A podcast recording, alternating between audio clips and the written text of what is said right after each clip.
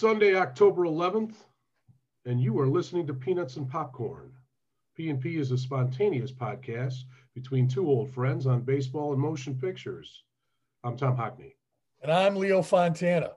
This week on Peanuts and Popcorn, another Hall of Fame pitcher passes away. We'll talk about the career of Whitey Ford. The divisional round has come and gone this week, and each league is distilled down to two teams for their league championship. We'll talk about some great catches in postseason games. Alex Blackburn details her physical and emotional abuse at the hands of pitcher Sam Dyson. Phillies and the Reds experience changes in their front office and will react to an interview of Mike Schmidt in the New Yorker.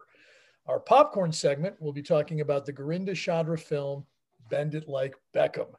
How you doing, man? I'm doing very well. How about yourself? I'm doing all right. Wedding anniversary was this week, 15 oh, yeah. years. Congratulations. Yeah, thank you. Thank you. We had uh, dinner in the West Loop. We were going to go to Au Cheval, um, but they were just too crowded. We couldn't get in.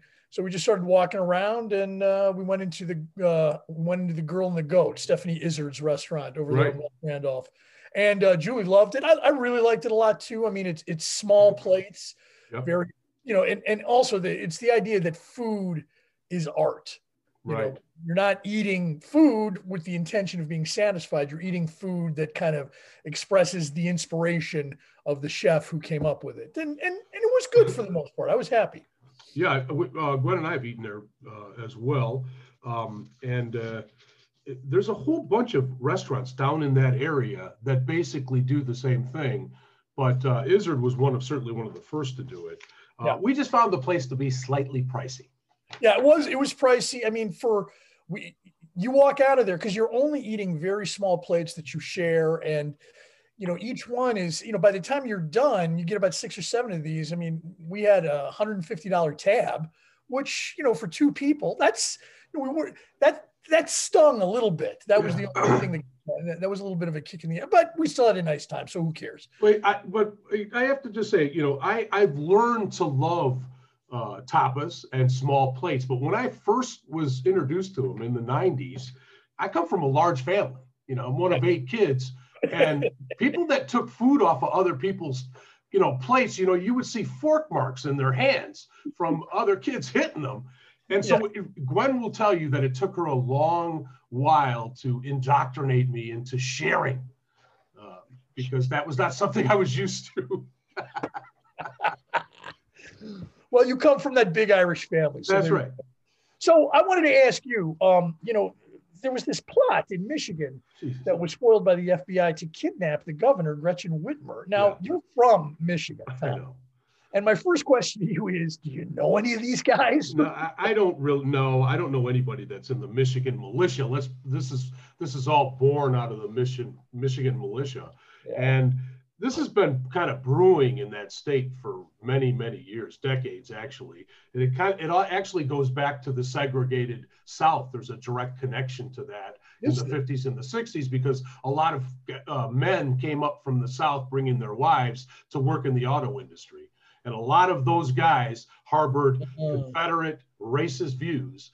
Uh, and they love guns. That, that's a common denominator. They love guns. And so over time, it's kind of brewed and and, and created this this this belief system. It's it's disgusting, absolutely, in my mind. And I also believe that these guys are lucky that they pulled this off in 2020 because if you would have done this in any other time, this is a this is an you should be executed I mean, well, this is an executable yeah. offense. I don't think that's what's going to happen here, but yeah. I think that that type of penalty justifies what you guys were doing because when you went so far as to scope out the governor's, you know, private uh, summer home on yeah. multiple occasions, you guys meant business. Don't get up there and say, "Hey, we were just talking and boasting and drinking right, beer." Right. Bullshit. You guys meant business, and you need to be dealt with in the most serious way. Wow, I love it. All right. So, um, also, uh, one other thing we should mention before we get started with the baseball is that uh, guitar legend Eddie Van Halen passed away. And, yeah. uh, you know, this is, I, I, I, never was a huge Van Halen fan, but there were a few songs I really liked. And when, when Van Halen was at its best, you know, Eddie Van Halen himself was cooking on his electric guitar. He really is. Well, I, I, you know, I did like Van Halen probably more than you. I didn't like it when it turned into Van Hagar, when Sammy yeah, Hagar right. became the the singer of the band. But in 1978, I was very fortunate to go to Old Cobo Arena in Detroit to see Black Sabbath play. And the opening act was this band from California called Van Halen. I remember it like it was yesterday, thinking, oh man, I don't want to sit through this opening act. Let's just bring on Black Sabbath. By the end of the night, we were like, who was that? They blew Black Sabbath, Black Sabbath off the stage, flat, fat, wow. flat out. We were like, who was that? We couldn't get to the record store fast enough.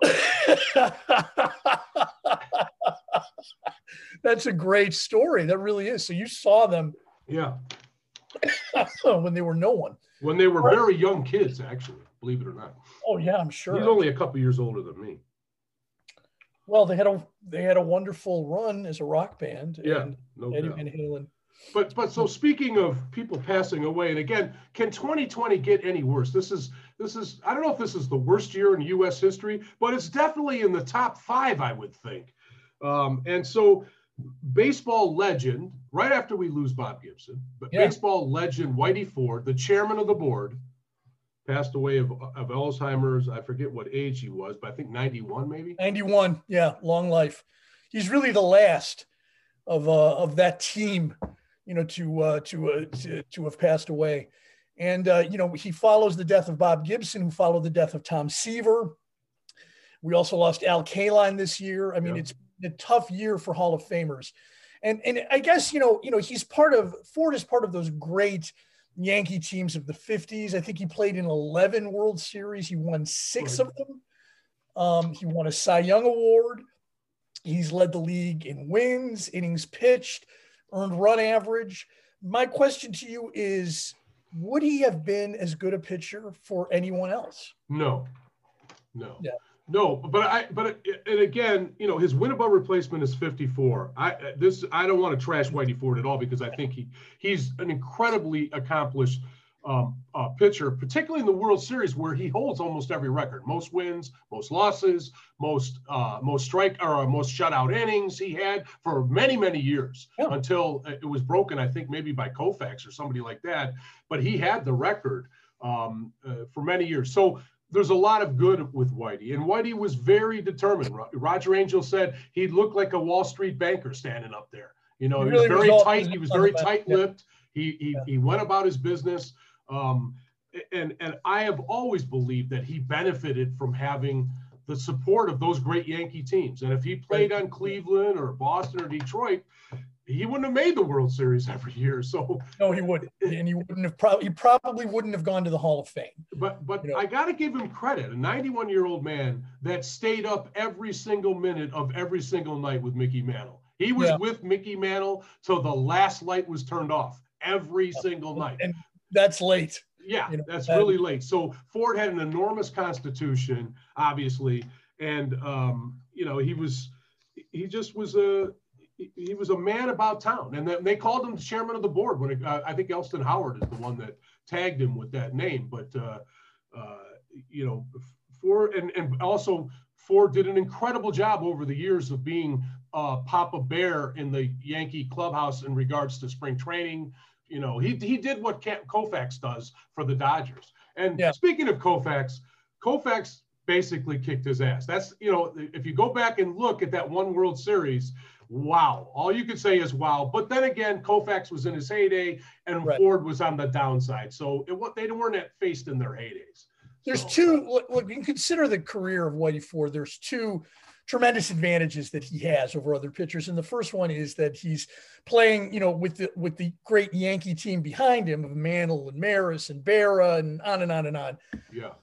But the other thing is that he's a left-handed starter playing at Yankee Stadium, and um, you know that's it's really key for great Yankee teams to have great left-handed pitching to neutralize the opposing team's left-handed hitters. You know, to take it yeah. because the idea at Yankee Stadium, you want left-handed hitters to take advantage of the short porch and right and yank the ball out, and that's what got Babe Ruth paid all those years and Mickey Mantle, and what made them great players is they could do that. But uh, in turn, they also must have those left-handed pitchers to do that. So if he's pitching in some other ballpark, he probably isn't as accomplished a pitcher and he's probably not getting nearly as many wins, but you know, he probably would have gone he he might have been one of those guys who the veterans committee considers years and years and years down the road. You know what I mean? He wouldn't have been in so automatically. So So the Atlantic makes a point that there's a particular stat that that Ford has that nobody else has, no other uh, other Hall of Fame pitcher, and that is when the Yankees scored six or more runs in a game, yeah. they were 112 and 0. Yeah. Right. He never he lost. was 112 and 0. He yeah. was 112 and 0 when the Yankees scored. Not even Roger Clemens could say yeah, that. That's right. That's right. Or Pedro Martinez. No, no pitcher. The, uh, yeah. Posnanski said that they went back and looked at, and, and nothing is as sterling as that record. And again, it, it's because he benefited from having that great Yankee team. But he was this guy basically controlled the action when he was the pitcher of the game. So, you know, he was was he as dominating as Bob Gibson? No, he was not. Was he as great as Bob Gibson? Not even close. But he he anchored uh, and from 1951 or whatever it is that he first came up until he retired in the late 60s he was the mainstay of, of one of, of maybe the greatest dynasty in baseball history. That's really. right. He was really the only starting pitcher who lasted with them all throughout that period of greatness. Right, right. He was the one guy. They're always changing second and third starters. You got Vic Raschi and all these other guys, and you know, but but but he's sort of the mainstay, and he'll be missed. And it's a tough day for it's a tough week for Yankee fans. Yes. Now let's get to the playoffs, and the divisional right. round was this week, and uh, there were four series. The Dodgers in the National League swept the Padres, and uh, the other National League series, the Braves sweep the Marlins. In the American League, the Astros beat the A's in four games. I feel like spitting when I hear that, when I say that. Yeah, I know. I know. The Astros. And the Rays need all five to beat the Yankees in the most dramatic series of the four. So um, I'll begin. Let's just quickly touch on the National League.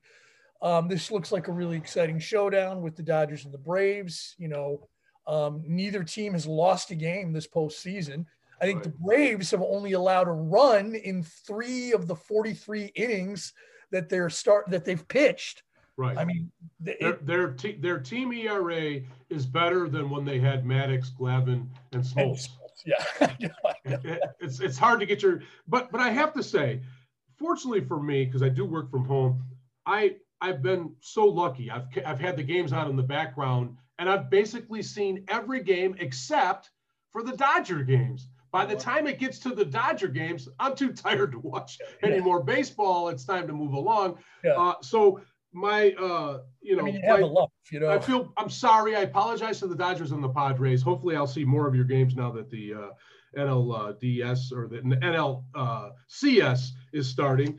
But the Braves are the real story in the National League. They are, everyone knew that they were compiling this talent, um, but their their weakness is now their strong point. Their weakness was they didn't really have they don't they don't have uh, you know a, a Yu Darvish or a, or a Hendricks to anchor the front end of that rotation. They have they've done it a lot with like you know hope and dreams and spit and everything else that makes baseball great. How are they to this point? Yeah. It's unbelievable, but it is their pitching. And the fact is, if they keep pitching like that, they're going to knock the Dodgers out. Yeah. But if they don't, which I figure they probably won't, the Dodgers could sweep them out. I, well, that, that that's really going to be the series because you you have two teams who are just so hot, you know, facing off against one another. Who's going to come out on top is anybody's guess. So that's one I'll be watching a lot more closely. Now, um, the the Astros beat the A's in four. I know, too bad. I'm really kind of pissed off about. I, a lot of people are, man. You know, I, cheaters I, are prospering. Cheaters are prospering. They are prospering, and it's really a, five guys. It's Altuve and Berg, Bregman and all these. You know, it's those five guys. Correa. Right. Correct. And uh, Gurriel, and and so you know, because it's the, the team. A lot of the guys who played on the 2017 team that cheated, you know, they're gone. They're, right. they're on other teams, and that's the way it goes. But uh, but these five guys are still there, and these yeah. five guys I think are certainly worth disliking. Oh yeah. And I'll tell you, I was pissed off, Tom, that the Yankees lost to the Rays because I really found myself wanting to see the Yankees get another chance at the Astros. Not me. Uh, I, I, I don't know if you saw the fifth game of the series. Best, best game of the best game of the year for me. Um, I was I had fortunate to watch it with my brother online on Zoom. We watched basically the whole game. Uh, had a few adult beverages and uh, basically watched Chapman. And and while we were extolling how great he was, he gave up that home run to Brosseau, and um, it's just that was amazing. It, it, it was, but don't rule out this Rays team. This Rays oh, team could yeah. win the World Series. I'm just telling you, they have it all. But mostly what they have is after sixth inning pitching. That's yeah. what I'm learning. The lesson to be learned is if you want to go far in the playoffs, after the sixth inning, your pitchers have to have to throw donuts up there. And if they don't, you're not going to stay around very. That's what that's what yeah. I've learned. You have to strike. You basically have to strike out everybody and throw the ball 120 miles an hour Right, but, right. But I Which think, the Rays are doing right now. I think that if you want to see the Astros lose, I there's no doubt. Yeah, that the the Rays are certainly our best chance to see that.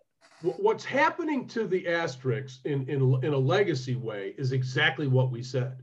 And I'll bet you, I'll bet you in, in 1920, a couple years after the Black Sox scandal, the same thing happened to those players too, which is to say you're pariahs. Yeah. You know, and and and there was an article dedicated uh, that that we shared this week that basically said, "Oh no, the Astros won." You know, like people are people are are disgusted with these guys, and they're playing well. You know, it's just it's almost too much to take. They should have they should have been not allowed to be in the playoffs. That's should have been their penalty this year. I'm telling you. You can't. You can't it's what we have to live with, though. I mean, it, mm-hmm. it sucks that we have to live with I get it, but I mean, there are probably Astros fans who are pissed off that they won. I mean, we're talking about a team that that has no one really rooting for them. Correct. For themselves. Correct. You know, they're so lucky that there's no fans in the stands. Know, they, they are really benefited are. from that more than any other team. However, it's only been deferred. The ire that you will receive has been deferred. The sad part is, as the years go on, the team breaks up. It's not the same team you're booing at. So right. next year, hopefully, fans have a legitimate chance to throw the tomatoes because I really think that it's deserved. And I will feel better once I see them be humiliated. Yeah. Yeah. Even if it's in the grocery store. Yeah. No, you're right. It, it, it, it, if you like, you imagine getting on an elevator with uh, Jose Altuve? You know what I mean? uh, well, I mean, I would be respectful. By the way, Altuve had a pretty bad year. Yeah, he did. He had a really bad year. He had really you know, don't, a lot of guys he, had bad years. You know, but Baez suffered from that too. Not having that TV in the clubhouse, and I'm starting to come around on that. That maybe hitters do need to have that, but that's neither here nor there. I am rooting so much for the for the Rays to crush the Astros, and I think that they will. By the way. The Astros yeah. were a 500 team. Are they really? Well, you know, that, that, oh, actually, they might have been under 500. I think they may have been under 500. I think they just they just got into the playoffs by the skin of their teeth. I mean, a team like this can use that, you know, us against the world as a kind yeah. of a motivation. Right, right. But uh, you know, I, I think that they're just not um, I, they're not a team that I can certainly like in any way. You know, you know who I give credit to is Dusty Baker. Dusty Baker's done a pretty good job under difficult circumstances. But that's that's as much as I can talk about the Astros this week. Otherwise, I'm going to start to throw up in my mouth. Well, um, there there's just been a lot of crazy things that have happened in these playoffs, you know, yeah. and uh, I don't know if it. I mean, is it due to the coronavirus? I think it has a lot to do with it. You know, playing in these uh, playing in stadiums with no fans, everybody striking out all the time. But even with all that stuff, baseball's still pretty engaging. You know, oh, well, there's no doubt, and there's been great moments. And like I said, I've been fortunate this year. That's one positive of COVID is I've been able to see games I would never not normally be able to see, and it's been a joy. And it was capped off by that that Rays Yankees series, which was tremendous. But I was able to see the Braves pretty much like blow my mind with how how because they're dangerous. They've got such a they've got a team like the White Sox does offensively. If they yeah. ever were to get pitching, they could be very you know deadly. You know, we've been reading this uh, article by Jayson Stark that kind of details some of the more interesting things that he's seen in the playoffs. And one thing I do want to touch on is that um, uh, the Jayce Tingler, he's the manager of the San Diego Padres. Yes. He's been using like every one of his pitchers every. He used 11 pitchers in a right. nine inning game. Right. That's crazy. This That's too will not stand. And yeah. it didn't. Uh, the, the, the, the cautionary tale for, by the way, this is a page right out of the, the, the uh, Rays uh, playbook. The Rays do that stuff too. They, they're, they're the ones I think, aren't they the team that started the opener thing? Well, they, yeah, they're the ones who started the opener because they didn't have a fifth starter, you know, right, right. a reliable fifth right. starter. So they would begin with some sort of bullpen arm and then they would, I guess the theory is that you you you bring in one guy to sort of like like a later inning guy to get three outs, and then you bring in a long reliever guy who maybe could go the next four or five. You know, and by then, then you're in your bullpen. So so far, history has proven that this does not work. You you do this as man. I would say to any manager that that employs this strategy, you do it out of necessity. You don't yeah. want to do it. You wish you had four great starters, and you wouldn't be doing it if you had three or four great starters. It's out of necessity, but it really kind of tells you. Uh, and by the way, the Rays don't do it so much anymore. They don't put 11 pitchers out, but they don't but, do it. But they'll put five pitchers in a game, though. I saw it consistently through this playoffs. So, um, you know, uh, it, it, the Dodgers are going to be, they haven't lost. Yeah. The Dodgers haven't lost since September 22nd. How many games in a row is that? It's like 15 yeah, or something like that. I mean, when push comes to shove, they have it all, man. And oh, by the way, they have Mookie Betts. Yeah, they do. They do. All right, so I want to talk about uh, an article I saw in USA Today that detailed uh, some of the greatest catches in the yeah. World Series, and this was on the heels of a catch that a player made, and I guess it was in in uh, the the Rays guy uh, from the Rays made against the uh, Yankees. Oh no, no, it was a Yankee player I think who caught one. Gerrit Cole gave up the home or gave up the long ball, and it was caught at the wall. But they were um, they oh, or Cody Bellinger also got robbed, I think, in the in the Dodgers series. But we want to compare that catch to some of the greatest catches ever right. in postseason history. And you went through the list, right? I mean, we have I the did, Willie Mays catch in 1954, Endy Chavez in the NLCS, Dwight Evans in the World Series in 1975, Andrew Benintendi, Tommy Agee, Jim Edmonds, Lorenzo Cain. Is there one of those that really stands out for you as the best? For yeah, so uh, I you know I hate to show my age, but I've seen every one of these catches except the Mays catch. Yeah. Um, and most all of them live. Some of the more recent ones, I'm not so sure.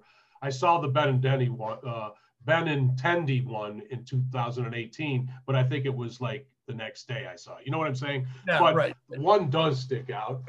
I was a 10 year old boy in Detroit watching the year after my Tigers had won the World Series in 1969. There was this team called the Amazing Mets. Yeah. They came out of nowhere. Tom Seaver was a pitcher on that team.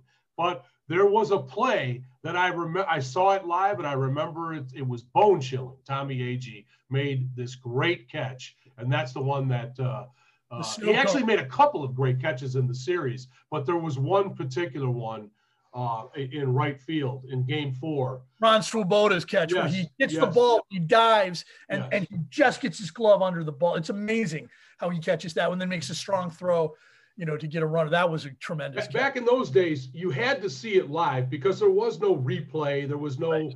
you know, they, they, they couldn't even get the film produced to, to make the 11 o'clock news back in those days. And that's the truth. It, it would, you know, be like uh, artist drawings of, of the game.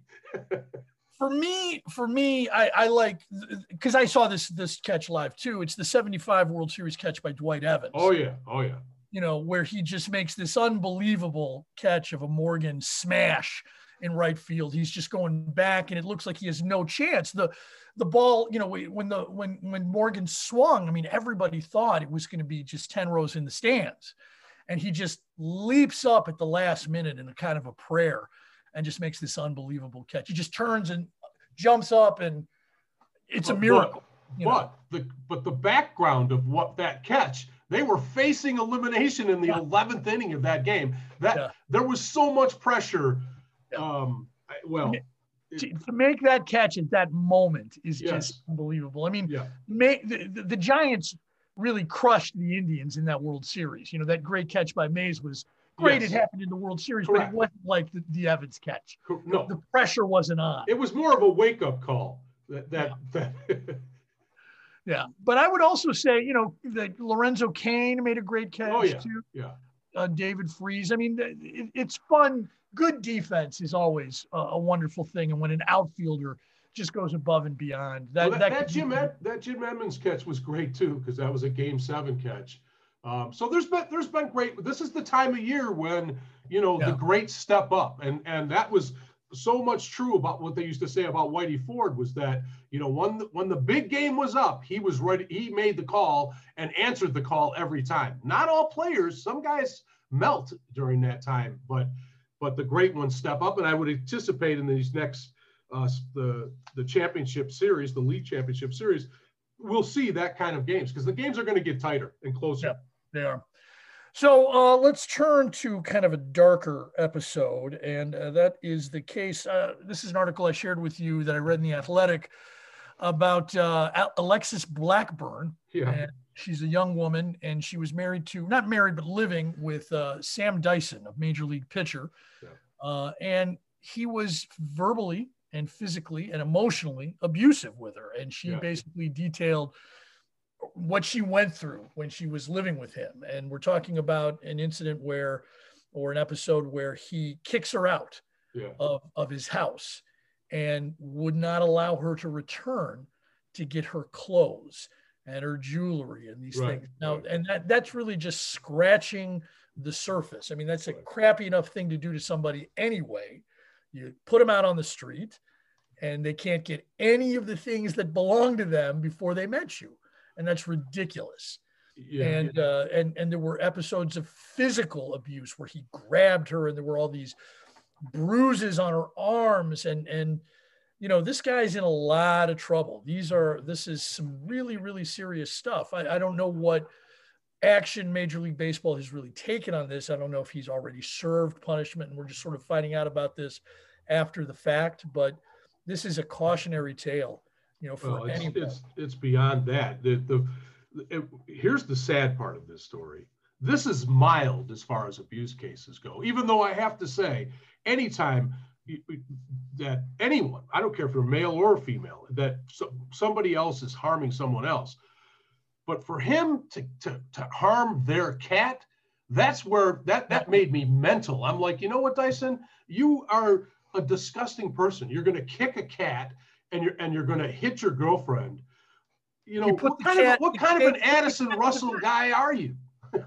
They had to take the cat to the vet, and the, the cat had emergency surgery because right, right, the right. cat was in one of those carry-all things, and he kicked it as hard as he could. You you know me. I've said this a million times. I can see humans get injured, but you you you harm an animal. God forbid you do it in front of me because you're Yeah. going to see you're going to see a medieval type of activity going. Oh, on. you're very you. That's that's always been the way you are. You're very sort of uh, you love animals very much. You're very Yeah. sensitive to them. Well, they're helpless. If you're going to kick something that can't Yeah. fight you back on the face, to me, that's it's the it, it's just disgusting. But the point of the matter is, is that this story underscores a problem in all of sports. This goes Yeah. back to this goes back to Jake LaMotta. It goes back to um, all. it- It's interesting in, in high school.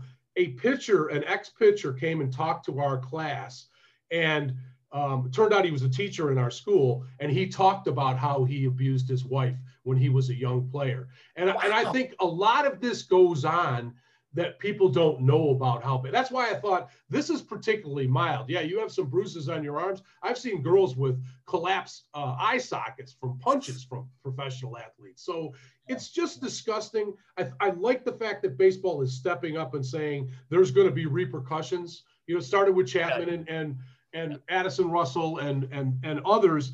And and this is just this is bad, but this is a particularly mild case in the big picture. That's how that's how prevalent this problem is. That's the first time anybody's mentioned Addison Russell to me since he since I learned that he was going to go play in Japan or Taiwan. I, I Yeah. you know Right.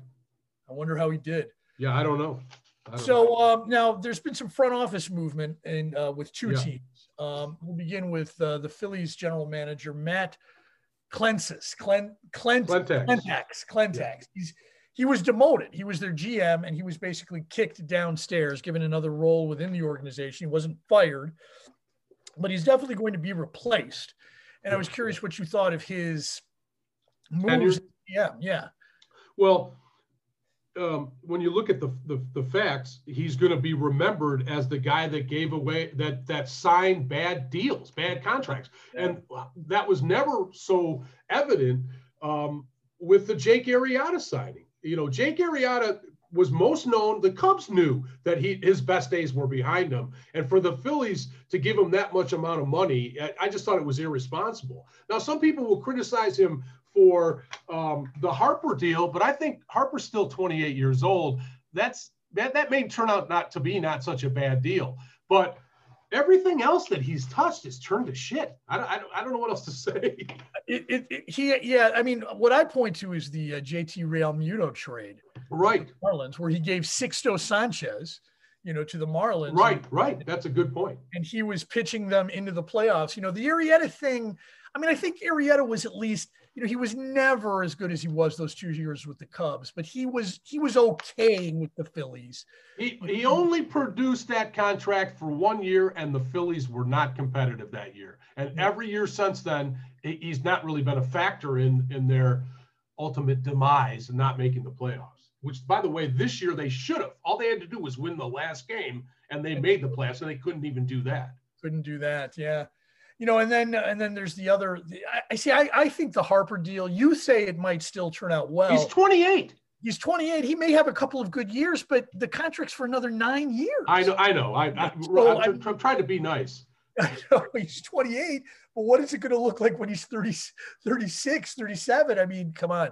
So there will be bad years in that contract, and they're going to be paying him a lot of money, you know, to do that there, there's no doubt, but you know, ultimately he's not going to be finally remembered because they didn't get it done. And Philadelphia is extremely hard on their baseball team. they are, they are, and they're they're really as snake bit an organization as you'll ever find. I mean, Cubs fans used to complain about how bad things were. For Phillies was I would I would argue that even though the Phillies had won World Series before, I'd say that it, it, it's harder to be a Phillies fan. It really is. It is. Now, uh, Dick, Dick, oh, go ahead. Yeah, I was just going to say, Dick, I was going to say what you were going to say. Dick, Dick Williams, Williams uh, the president of baseball operations for the Cincinnati Reds, he resigned. He was not fired. Uh, he resigned. The Castellini family, uh, you know, uh, is now looking for someone else to head that part of the operation. Uh, and and Williams cites that he wants to spend time with his family. Okay. Right. And that he also has a family business that he feels needs to be attended to it just kind of makes me think why were they hired why how did this guy get hired in the first place well because he had so many if he had this big family business don't you think that his attention would be divided he's, just, he's a third generation red reds um, executive though his yeah. grandfather something was had something to do with the reds but um, yeah. you know uh, first of all, not he's not related to the other Dick Williams. Whenever I read, whenever I see that name, I'm like, oh, you mean the A's man? No, not that Dick Williams. This is uh, this is a. I'm I'm just gonna throw it out there. I'm calling bullshit on this story. Really? Yeah. Yep. Yep. No one ever does that. I, you're you're not leaving to spend time with your family. The fact is, the Reds were a, a big disappointment at the end of this season. And I think they need a new direction because they have far too much talent, or they did, prior to Bauer probably walking, but they had far too much talent to have the result that they had there. And I, I, I just, when anyone says I'm spending more time with my family, means one of two things: either your wife's going to leave you, or you're being fired, and they're just trying to dress it up a little. Yeah, they're trying to dress it up. That's all. That, that's all I'm saying. I might be wrong. I have no facts. It just, it just doesn't seem right. Whenever I read a story like that, I'm like, what's the real story? Don't lie to me. Well, when you consider modern trends in the game, you know, analytics and and sort of ways of, you know, and launch angle and all these things, the Reds have sort of been singularly defiant as an organization. Yes.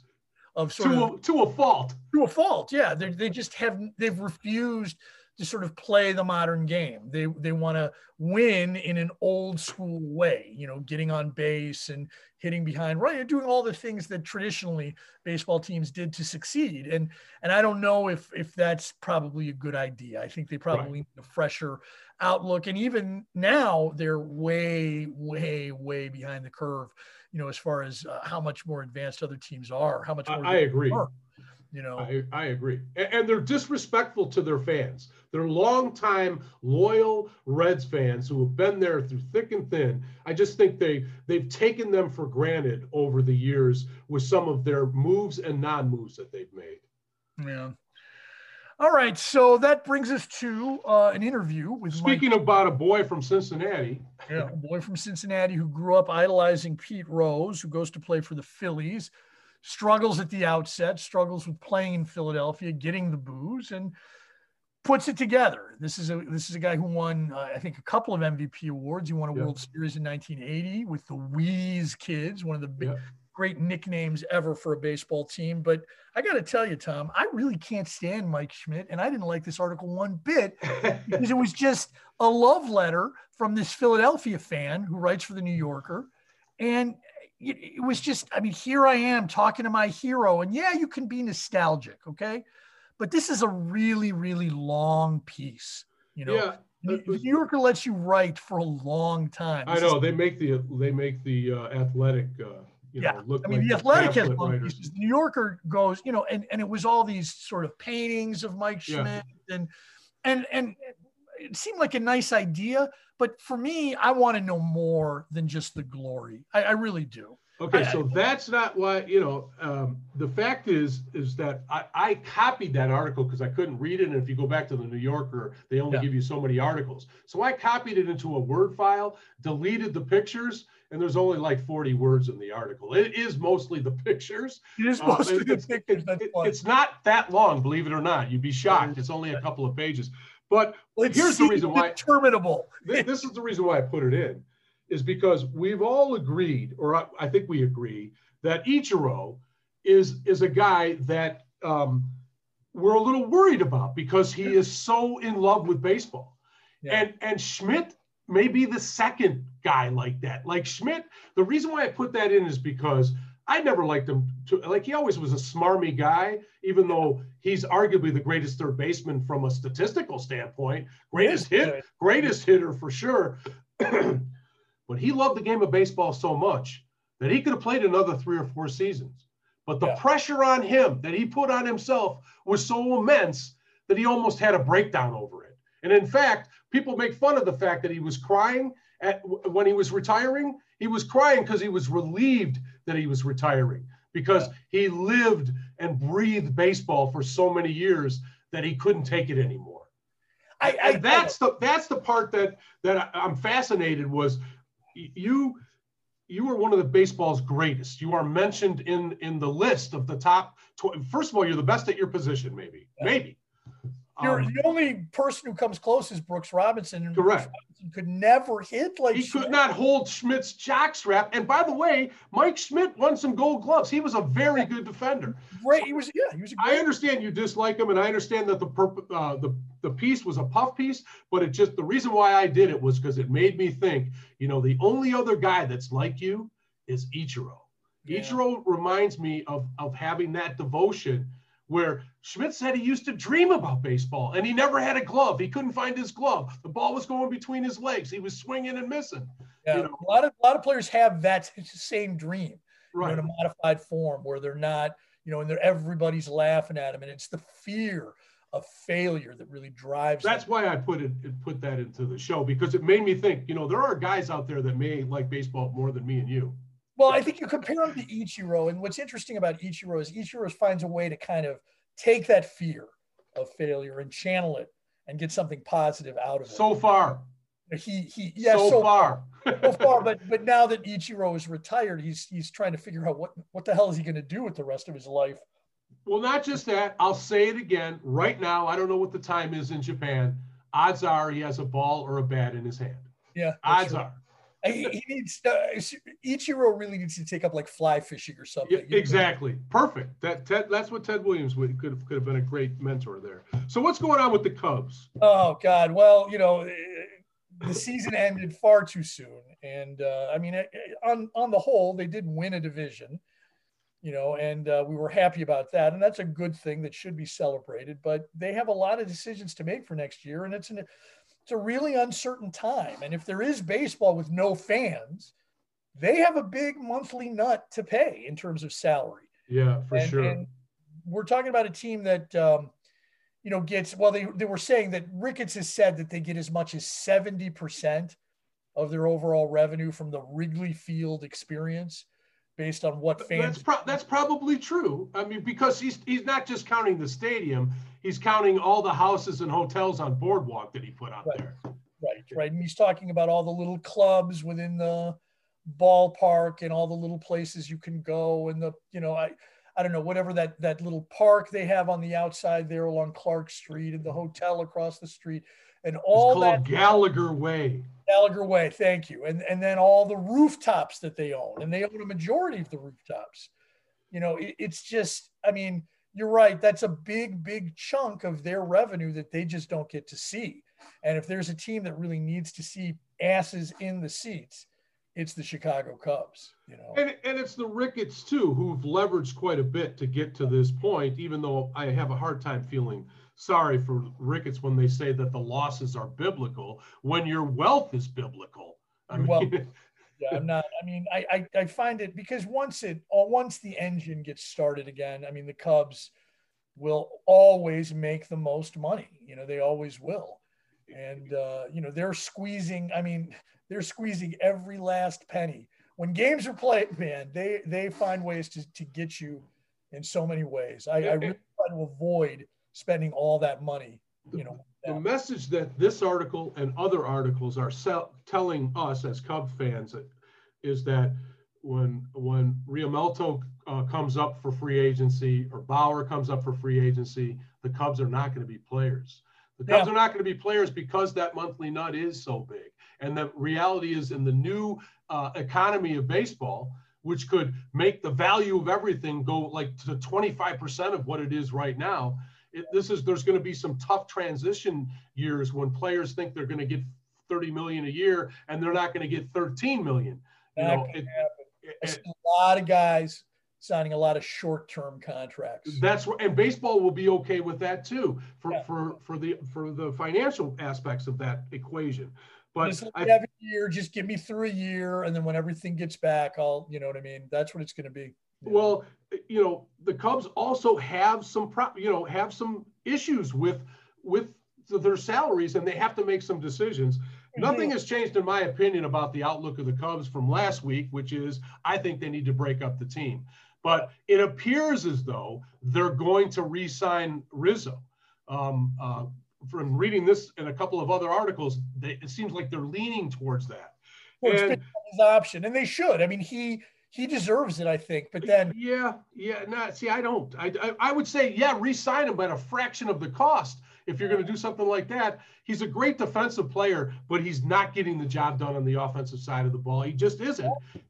And it's been going on for years now. It, it, so I think they need a collective change in the way that they approach hitting. That's what I think. I well, think but Ross did a very good job managing this team, and I believe him when he says privately that we don't have the players to get this thing over the finish line, and and they've got to make some changes to that off. They're just not effective enough uh, on the offensive side of the ball, and that's been proven for about three or four seasons now. Um, but which? So let me ask you a question. What? Which? Uh, um, which players may have played their last game for the Cubs? Wow. Um, well, I think Jon Lester has definitely. Jon Lester won't be. I mean, they may bring him back on a on a on a club friendly deal, but I think he's done with the Cubs. Um, I think. Let's see. That, that's hard to say. Quintana won't be back for sure. Chatwood won't be back for sure. You know, so talking about a lot of pitchers now. When you talk about position players, it gets a little darker. Um, I think that as trade chips go, Contreras, I think, has the most value. So I think he probably has played his last game as a Cub, and I'm really sad to see that.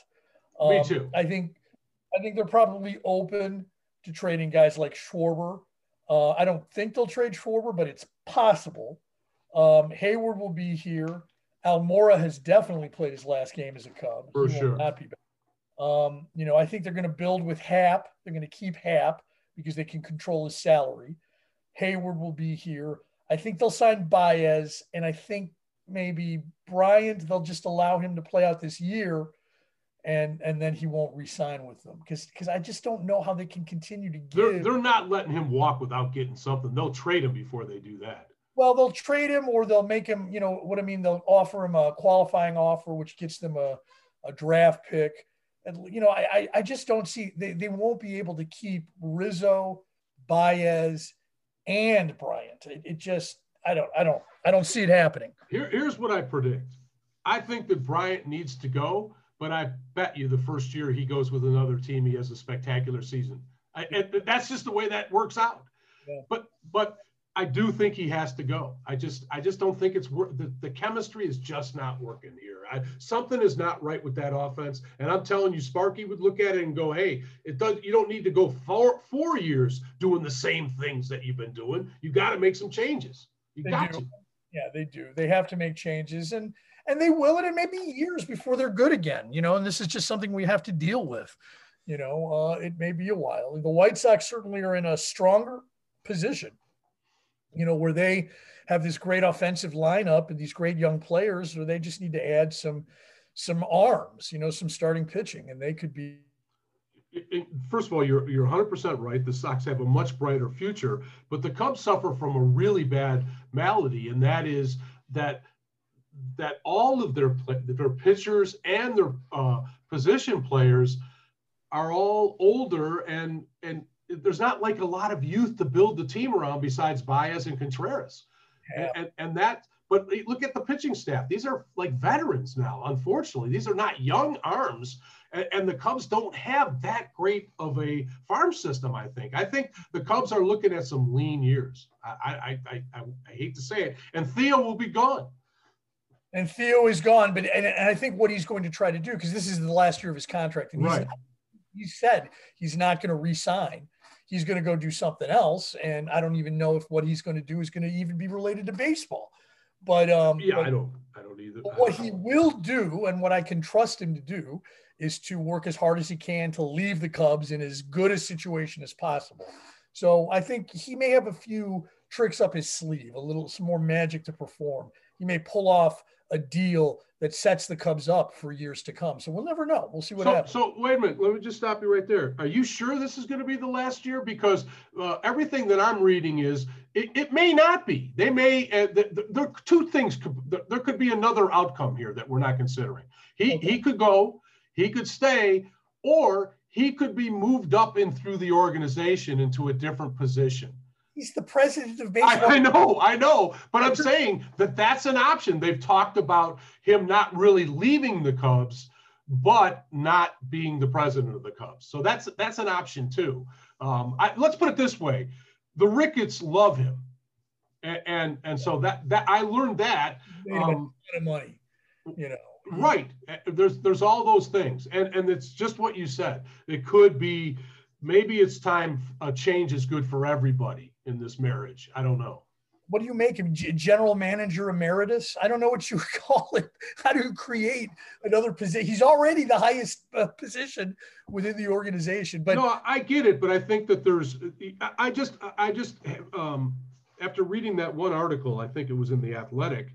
Yeah. It made me think, you know, maybe there's something else at play. I don't know either way, you brought us a World Series. You'll never, you know, buy a drink in this town again. Of course, you won't be able to drink in this town because the bars are all closed. That's right. well, it, it, just my, my thing is how do you kick a guy upstairs who's already on the top floor? You know. Yeah. But, right. Right. Right. Well, you know, remember, you know, our good friend Jim Braybeck. Uh, he was an air traffic controller, and when you made a mistake as an air traffic controller, you got promoted. they would make you like the teacher of the air. They would take you off the floor, but you know you would do like an administrative job that was technically a promotion. Right but really they're putting you out to pasture basically. So uh, all right so um, let's get to the popcorn segment. All righty. And i chose the movie and i chose bend it like beckham the story of a teenager in london of indian descent. She's got it from an indian family. And uh, she's uh, she loves soccer and that's really not a pursuit that's considered acceptable for young Indian girls, uh, even in these 2000s, even in these later times.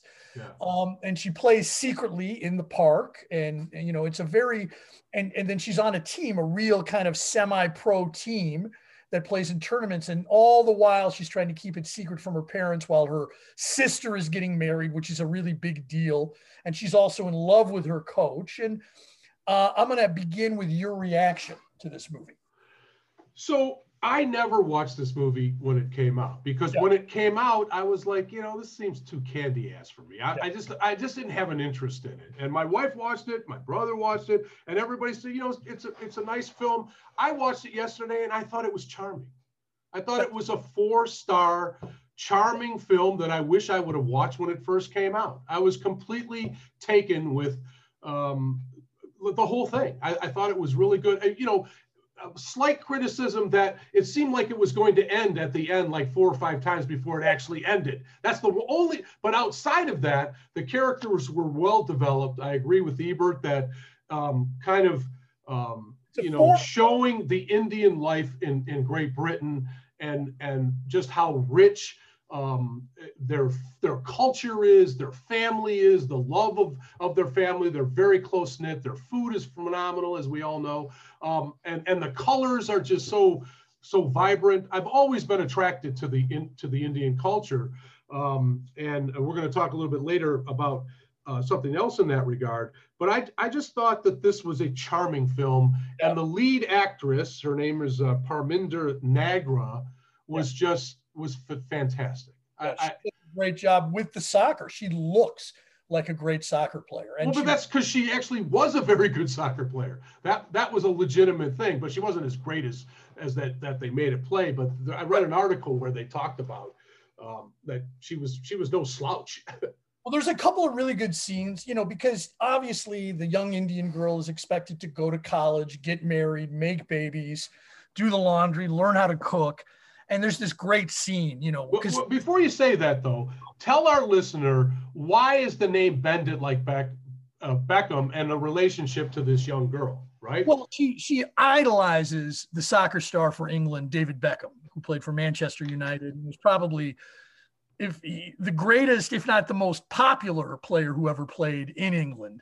And uh, you know, very good looking. He married Posh Spice of the Spice Girls and the thing that Beckham could do was distribute the ball. And he was also really good at hooking the ball or bending it. So when he'd make his kicks on goal, he could he could do on set pieces, you know, like a free kick, he could bend it around the wall and really put it up in the corner. So he's just, you know, and he could curve the ball in from a corner kick into the goal. You know, so he did a lot of great things, and she's a huge fan. And she talks to the poster of David Beckham in her room as she sort of reveals her high school, eh, you know, angst. But the right. scene I love is this great camera shot where she's doing the laundry in the backyard and she's hanging the, the pants or whatever, the clothes on the line and she has a goal at the end of the of the of the garden. So the camera shot is behind her with the hanging laundry in front of her and she puts the ball on the ground and does a set piece kick and she hooks the ball around the hanging clothing into right. the goal. And and the story behind that shot is they set the whole thing up. They thought they were going to be there all day and she did it on the first take and that was the one they used you know that was cool. That was really cool scene. I, am very. I'm, this is once again we've had a pretty decent year with our film selection. Yeah. I'm yeah. I'm glad that you picked this, but I have to tell you, when you first said it last week, I'm like, ah, oh, geez, I gotta watch this movie. What the hell? Uh, and I did, and I loved it, and I, am so glad that I did. It, it, was kind of the way I felt about the commitments too. I, I basically saw it uh, for the first time, and I liked it. it it's yeah. the same with this. I actually like this film even more you know. Well, and, and, and, there's just all sorts of great lines, you know, the because uh, Juliette Lewis is in it too, or Julie, and she plays uh, her friend Jules. What's the name of that actress? I, am not. Uh, uh, Keira Knightley. Keira Knightley is in it as her friend. And Keira Knightley is a young girl who kind of has a similar problem with her parents. Her yeah. father's very supportive of her soccer, but her her mother hates that she plays because she thinks that it's going to make her a lesbian. Right. Correct. Some of the best lines of the movie. Yes. You know, there's a reason why Sporty Spice is the only one without a boyfriend. Right. well, she has a classic scene at the end of the towards the end of the movie where she has a meltdown, and and, and it's almost like uh, uh, uh, homophobia like you've never seen. yeah, yeah. No, but it's funny. It's homophobic. Yes, yes, it, it is very funny. It's just, you know, she gets your lesbian feet out of my shoe. Yeah, right, right. That was the then whole when she realizes that her daughter isn't a lesbian, she says, "Oh, oh, I've got nothing wrong. No, nothing wrong. I've got nothing against it at all." I love soccer. Martina, I supported Martina Navratilova. right, right, right. So that was really, uh, you know, it's a wonderful movie. The- Corinna knows what she's doing. I mean, if you look at her other movies like What's Cooking, yes, which is a take on the American holiday of Thanksgiving, correct. Bride and uh, Bride and Prejudice is a wonderful film, and she's just really strong in her skills. But you know what she's really strong at is character development. Her, her characters are pretty well um, well developed. They're, she doesn't really um, have one dimensional characterizations in, in the story. Certainly not here. Um, and you know, there's a certain griminess to this film too. I, I thought it was going to be completely different. I thought it would be, you know, like a bag of rainbows and stuff like that. But but it's not like that at all. It's No, it's more like real life. Real problems. It's real, like Correct. real problem. Like when when her friend, her boy, her boyfriend, reveals to her that she's gay and he's Indian. You know, and and that's the line. He said, you know, they're talking about Beckham, and he says, you know, I really like Beckham. Right, right. It's like you're gay, but you're Indian. You know what I mean? And, and she was like, "You can't be gay because that is not accepted in our culture, and that it speaks volumes about, you know, um, uh, how she, her character, kind of is kind of oppressed growing up. Even though she loves her family, it's she wants to play soccer. They want her to be, you know, learn how to make a good Indian meal and marry a good Indian boy. That's what they want. And and but the thing is and that is what's interesting because she still in spite of the fact that her parents don't want her to play or don't want her to do this thing she loves more than anything she still cares about her family Yes. she still wants to respect her father you know and and when her father finally you know at the wedding at her sister's wedding the father says go play in the championship because i want to mm-hmm. make my daughter happy and that's the most important Right. thing i mean that was a really touching little moment Yeah, it was. And and she got dressed, the whole team after she scores the winning goal, spectacularly, by the way. They help her get dressed to go back to the wedding so she wouldn't have to face the ire of her mother. Right, Uh, right, right. No, it's it- it's one of my and you know what else is good about that movie? The soundtrack. That's Yeah. one of two movie soundtracks I actually went out and bought. it's a char- it's a charming film, a charming film. Well, see, bend it like Beckham. See it if you, you see it as soon as you can. If you haven't seen it by now, so do you have a movie for us? For I, I, I do. And, remember, I told you when I we first started talking about the movie that I would be talking about the Indian culture later on. And so when I saw this film, it reminded me of the greatest Indian movie I've ever seen and one of my favorite films of, of all time. It's Yes. the 1955 Pather Panchali is the name. I'll send you the link to where to see it. It's the first of the Apu trilogy, and it's just an extraordinary film. You are in Bollywood movie. It, it it's an Indian film that they made for thirty thousand dollars that made a hundred million worldwide. Wow. Yeah. Wow. So That- that's it. That'll be interesting. Boy, that's uh, I'm kind of looking forward to that because I don't know. There's not a lot. I mean, I've I've touched sort of the outside of Indian cinema and Bollywood. I They told you I brought a well-rounded approach to cinema. Yeah, well, I'm looking forward to this one. You've you've really, I'll tell you, you have hit on some amazing films this year. You know, The Third Man was a great movie. Uh, Hollywood Boulevard was tremendous. I've Yeah. really enjoyed some of your selections. So, I've enjoyed yours too, by and large. But by and large, I've enjoyed yours too. So all right. Well, if if you're if I'm hitting, you know, 750, you're hitting eight eight eight thirty. So, at least, but uh, all right, all right. So until next week, we are the two peas in a podcast. I'll bang the drum slowly and play the fife low. Play the dead march as they carry me along. Put bunches of roses all over my coffin. Roses to deaden the clouds as they fall.